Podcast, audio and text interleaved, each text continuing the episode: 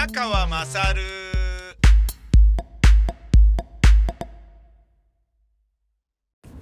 お前の患者宮川まさるです。えー、東さんがですね、東さん？えー、そのまま東さんじゃないですね。東山紀之さんが近藤正彦を、えー、ちょっと糾弾する、ちょっと、辛辣なコメントを残したということが話題になっています。そもそも僕は、えー、なぜ昨日一度アップした、えー、お前の母ちゃん宮川勝を削除するという、初めて削除するということになったのかっていうことをですね、改めて、え、どうしたの？どうしたの？みたいな感じで、いろんな人に言われているので、そのマッチに対しての東山紀之さんの、えー、辛辣なコメントについて語る前に、えー、話を一応整理しておきますと、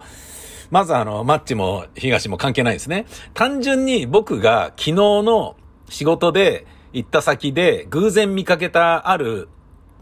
あのー学校のね、えー、ちょっと、あのー様子について、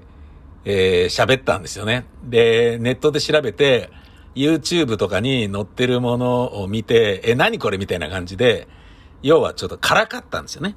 うん。で、まあ、あの、正直なことを言うと、えっ、と、別にこの世の中に毒はあっていいと思っているので、あの、自分の中ではね、えだからこそ喋っていたんですけど、うーん、待てよと、ちょっとやめとくかっていうふうにちょっと思ったんですよね。やめとくかっていうのは、まあ自分の中では、あのーまあ、とりわけラジオ番組に関しては、えー肯定的なことをなるだけ載せるようにして、否定的なことはなるだけ言わないようにしようという考え方があるんですね。例えば送ってもらったメールに、なんだよこれつまんねえなとかっていうのって、絶対なしだと思ってるんですよ、僕は。で、それがね、作家が選んだものだとしても、あの、読むのであれば肯定的に紹介するべきだし、で、それはメールじゃなくても、あの、ゲストさんに対してもね、えっ、と、なんでこんな面白くないやつ出てんの？みたいな、あの、ことをね、えー聞いてる人に思われないように、こんなに素敵な人でしょ？みたいに、えーするのが、まあ、ホストの礼儀だと思ってるんですけどね。で、それで言うならば、その放送で取り上げる、あのものに関しては、例えば読んだ小説とかね、読んだ漫画とかに関しても、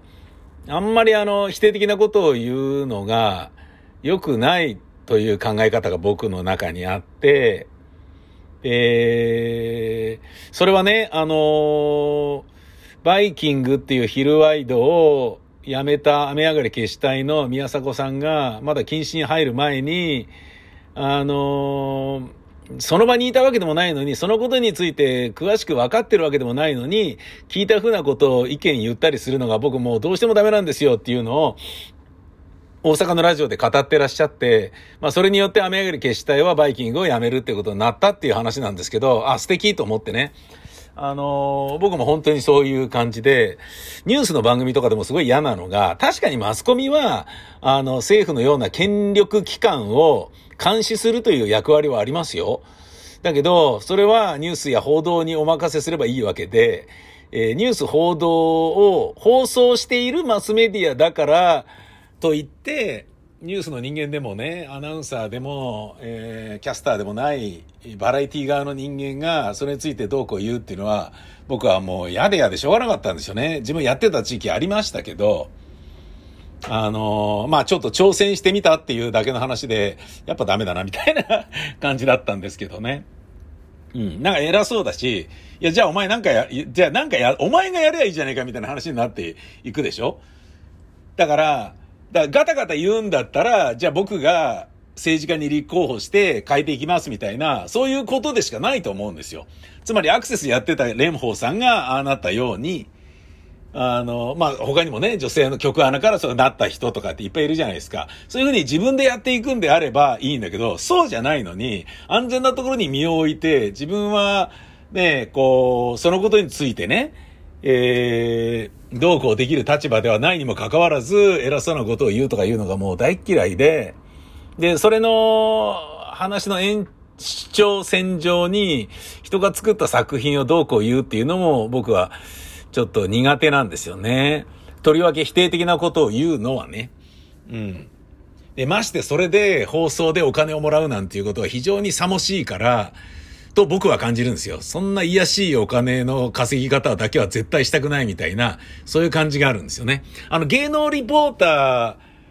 とかよりもちょっと嫌いですね。芸能リポーターもね、なんかいわゆるパパラッチって言われていて、ね、ブンブン飛んでいるハエみたいな言われ方をするけれど、でもそれをね、興味を持ってる人がいるわけだから、で、その人のたち、ために供給するってことで言えば全然悪くないと思うんですよね。まあもちろんね、それによってダイアナ妃が死んじゃったみたいなことになるのはあってはならないし、限度っていうのもどっかしらに必ずあるはずだし、どこでラインを引くべきかっていうのは僕にはわからないけれど、まだ芸能リポーターは、あの、世の中のね、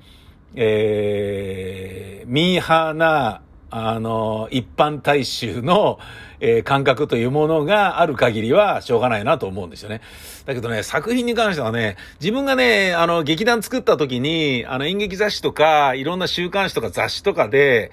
あの、取り上げられるんだけど、そこで腐されたりすることとかが、もうなんかね、やでやでしょうがなくて やっぱりね、あのー、最初ね、えっ、ー、と、テレビの深夜番組でコントやってるのが取り上げられて、評価がバンと一気に上がって、で、まあ、あの、旗揚げ公演で1000人入ったっていうことで、え、何それみたいな感じで、字幕を集めたところから始まってるから、やっぱ、妬み、そねみとかもあったんでしょうかね。あの、結構いろんなところ取り上げられるんだけど叩かれるっていうことが結構あって、で、叩かれるっていう風になると、あ、叩かれてる劇団ね、みたいな感じになっちゃうじゃないですか。なっちゃうじゃないですかっていうか、まあ別にいいんだけど、なんかその演劇評論家っていうのが、なんなんだこいつらっていうふうにすっごい思ったんですよね。こいつらこんなことで金を、じゃあやってみろよみたいな、そういう気持ちにもなるし、で、それが権威のように、あの、褒められてる劇団やね、演劇人は、いや、ありがとうございますみたいな感じになったりするでしょそれって要は、ラジオのワイド番組を担当しているパーソナリティが、レコード会社からペコペコされて、いや、今度うちの誰々出してやってくださいよ、えへへ、みたいな感じで、媚びへつらわれて、調子こいて、いい気になってるみたいな、あの、空っぽなクソバカ野郎と同じようなレベルの、あの、感覚をね、あの、虚色に彩られたパワーを感じたんですよね。影響力っていう点で言えば。うん。まあもちろんね、あの、評論家として面白いっていう人もいるんですよ。僕の中には。うん。あの、別に真似したいなとは思わないけど、あの、なんだろうな、それほど嫌いじゃない人っていうのもいるんですよね。ナンシー関さんとかね。あの、能町美奈子さんとかね。あと、巨乳評論家の工藤ちゃんとかね。そういう人もいることはいるんですけど、基本的にはちょっとダメなんですよね。認めないというかね。嫌な感じ。とりわけね、ラジオ、テレビで、えー、作品を馬鹿にしてお金をもらう、ギャラもらうとかっていうのは僕はもうできない、あのー、たちなので、それは、えっ、ー、と、しないぞと思っていたんですけど、だけど、えー、じゃあ金もらってない、あのこの、お前の価値は宮川勝で、言うのはいいのか？みたいなこととかが、ちょっとね、あの、自問自答して、ちょっと違う。いや、あの、僕が、その削除したもので腐してるのは作品でも何でもないんですよ。えっ、ー、と、とある学校のシステムについてなんだけど、で、でも、その学校の、えー、宣伝のために用意している YouTube の動画について、えー、腐してるんですよね。そうか、YouTube の動画も作品じゃねえかと思ったら、あ、これ違うなと思って、何なんだよあれみたいな、いいからみんな見てくださいよみたいな感じで、あのー、小馬鹿にしてるんだけど、うん、これちょっとやめようと思ってね。うん、なんかね、だね、ちょっとね、やっぱ、ちょっと自分のね、性格にもよるところがありますね。例えば番組にしても、えっ、ー、と、放送局にしても、時間にしてもね、この時間じゃなければできないことはどういうことだろう。僕じゃなきゃできないことはどういうことだろう。これだけのお付き合いがあるこの放送局と僕との間だから、間からだからできることはどういうことだろうとかね。えー、例えばね、電話をいっぱいつなぐ番組を過去ね、10年ぐらい前にやってましたけど、その番組を立ち上げた時っていうのは、そのプロデューサーになられた方が、すごい現場王の人だったんですよね。で、現場の人がね、黙って腕組んでね、放送を見て、見守って、えー、なんだろうな、追奨笑いしてるだけで済む、いてるのはもったいないと。絶対ね、あのー、リソースとして、働いた方が面白くなるに違いないし、本人もそれ乗ってくれるだろうっていうふうに思ったので、だったら電話をいっぱい繋いで、その中継地点になってもらえれば、プロデューサーさんっぽくはないけどね、プロデューサーに働かすってひどいよって言われる、ね、言い方もあるかもしれないけど、僕とその方の関係で言うとね、その方の方があなたらしいでしょ、その仕事の方があなたらしいでしょみたいな感じもあったから、そういうような形で立ち上げたりとかね。えー、あとまあ状況がこうだからとか。一回これはやってるから今やってる番組はこういうことにしようとか、都度考えたりするわけですよ。だからね、あのー、すごいいい番組だと思うんですけど、えっ、ー、と、例えば、セッション22が、セッションという番組になって夕方に移動とかって、なんか何なのそれみたいなね。あのー、だ夜やっても夕方やっても変わんねえんだったら別にその時間にやってる必要ねオンデマンドでいいじゃねえかよみたいな。なんかそういうのが、なんか恥ずかしいなみたいな、恥ずかしいと思わないのかな同じタイトルでやってたりするのがみたいなことをちょっと思っちゃったりするんですよね。なんかそういうような立場なんですよ。っていうことは、それがゆえに、えっ、ー、と、ラジオだったらできること、ネットだからできることとかね。あの、スポンサーがいない番組だからできることとか、あの、スタッフがいないコンテンツだからできることとか、あの、ここでどれだけ苦情が来たとしても、誰にも迷惑かけないネットコンテンツだからできることとかっていうのを考えすぎたがゆえにそういうこと言っちゃったっていうのがちょっと残念なこととしてあったんですよね。っていうのが、まずあの、昨日のね、急遽削除したことについて、もういろんな人からダイレクトメールとかで、どうしたの宮川さんどうしたのみたいな感じで、すごい聞かれたんで、なんかあの、反社会的勢力から、あの、脅されてるのとかいうような感じに、やっぱ誤解されて、させてしまったみたいで、ご心配おかけしてすいませんでしたって、なんてことない。ただ、自分の中でのね、もう単純にマッチポンプなだけなんですよ。あ、マッチポンプといえば、マッチさんのお話。そうです。えー、東山紀之さんが近藤正彦さんに、結構辛辣なこと言ったんですよね。あの、対処の仕方に大きな疑問が残るとか、自分を犠牲にしてきたスタッフへの思いをマッチさんはどう受け止めているのかとかね。対処のコメントも薄っぺらく感じるというふうに、まあ、切って捨てましたね。異例とも言える厳しい口調に、戸惑いが出たけど、これはね、ミスターパーフェクトと呼ばれている東だからこその愛情ある球団なのではないだろうかっていうことなんですよ。びっくりしましたね。いや、先輩がね、不倫して、まあ事務所辞めましたっていう落とし前をつけたっていうので、まあもともとね、なんかレースとかそんなんやってて、あの、仕事するものはね、芸能ワークは開店休業状態だったみたいな感じのね、イメージもね、言われてますから、それはしょうがないんじゃないっていう、あのね、別に、はいはいっていう風にね、スルーしてあげればいい話なんだけど、これやっぱりね、長男次男と、ジャニーズ事務所の長男次男と言われていた関係だと見過ごせないものが東山さんの中にあったんでしょうね。そして東山紀之さんの性格を表しているのがこの現象なんでしょうね。うん、なんかね、じゃあどういう関係だったのって、もともと嫌いだったのみたいなことを調べてみたんですよ。そしたらそんなことは全然なくて、非常に濃い関係だった。デビューまでの5年間、少年隊はマッチさんのバックダンサーを務めていた。東は絶頂期のマッチの背中をずっと見ていた。少年隊としてブレイクした後に、今の自分があるのはマッチさんのおかげですと、はっきり公言していたのです。なるほどね。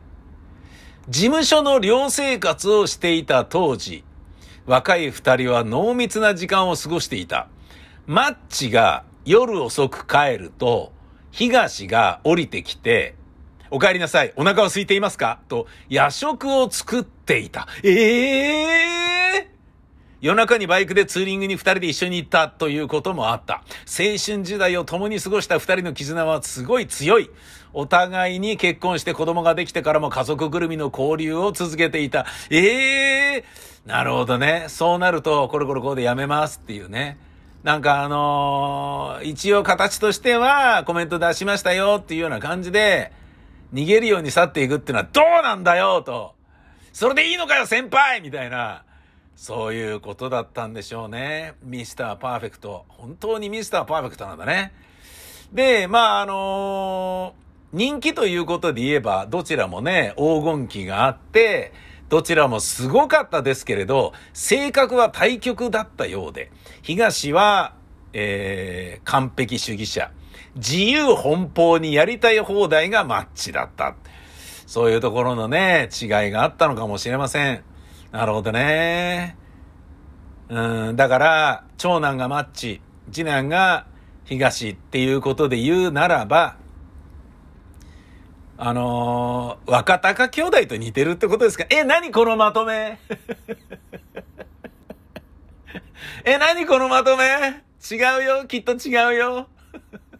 だって若隆兄弟で言うと、逆に、タカの方が、なんかちょっと、あの、危ないやつなんじゃないのみたいな雰囲気に今なってるから、それはある意味東に失礼な気がする。関係ないけど、タカの息子が、靴屋さんとして、TBS ラジオで、えー、なんだっけな、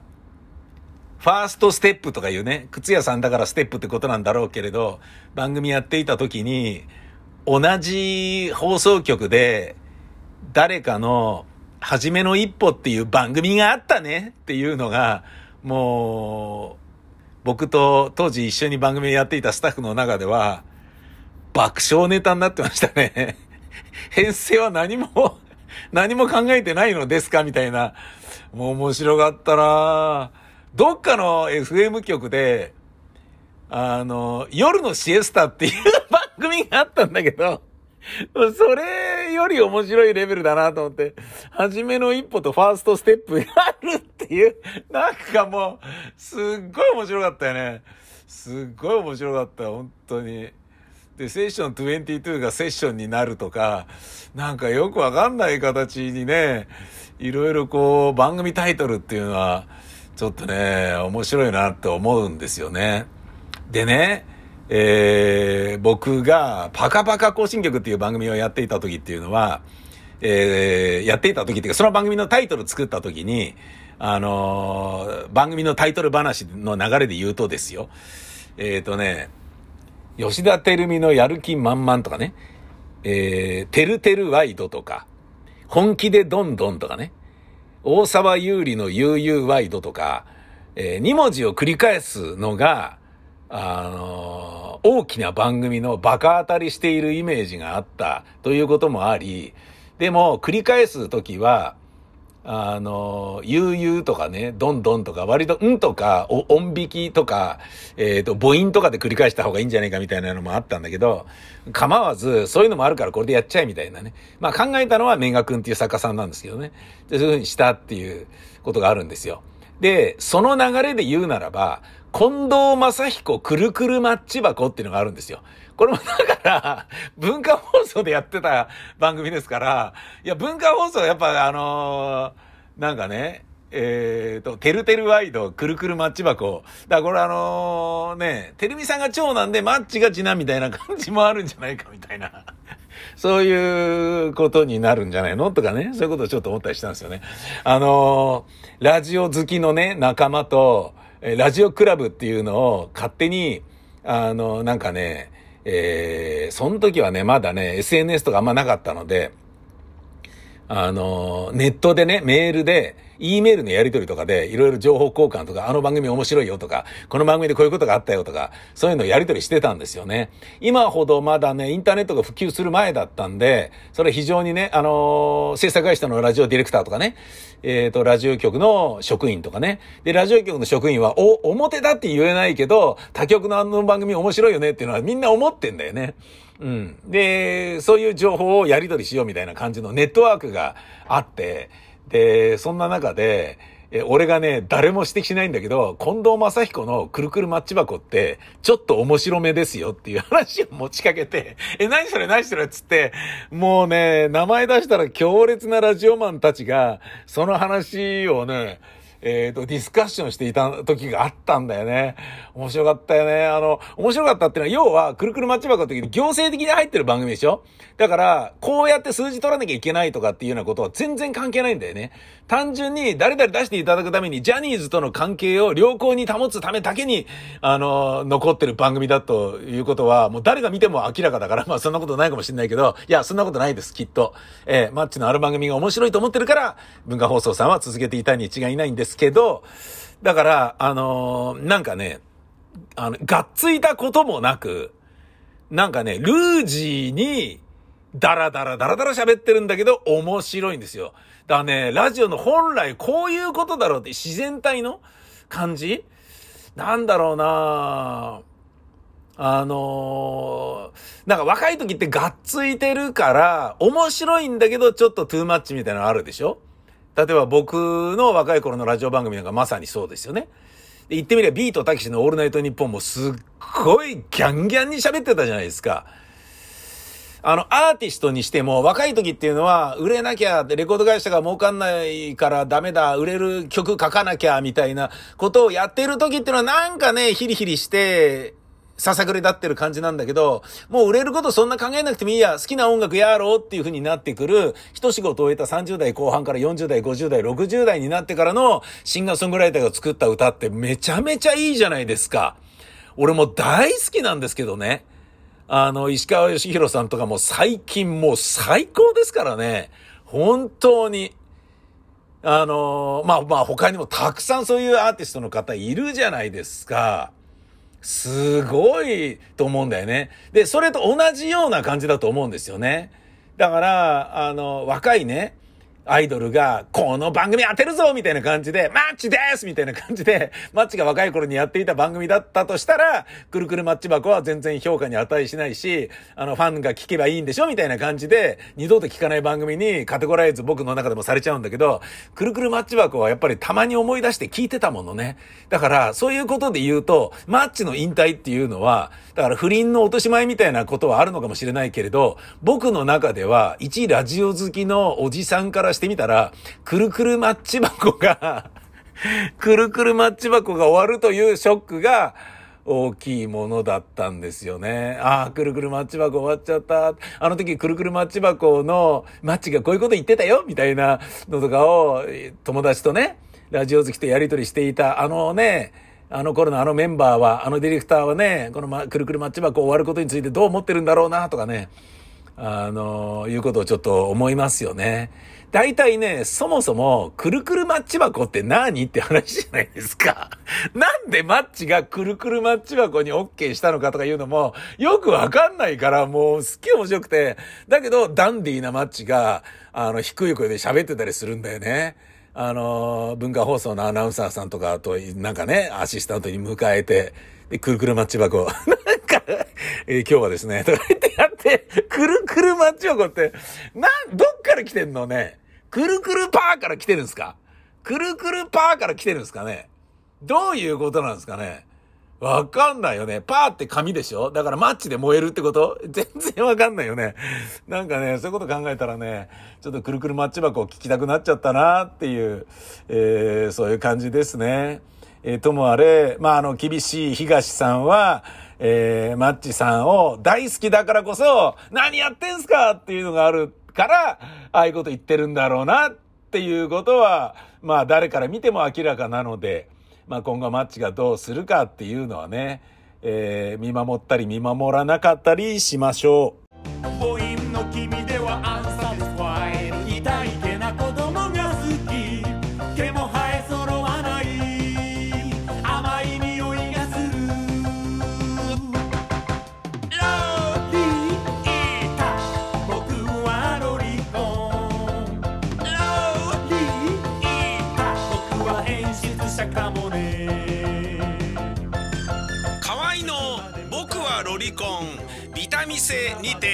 て好評発売中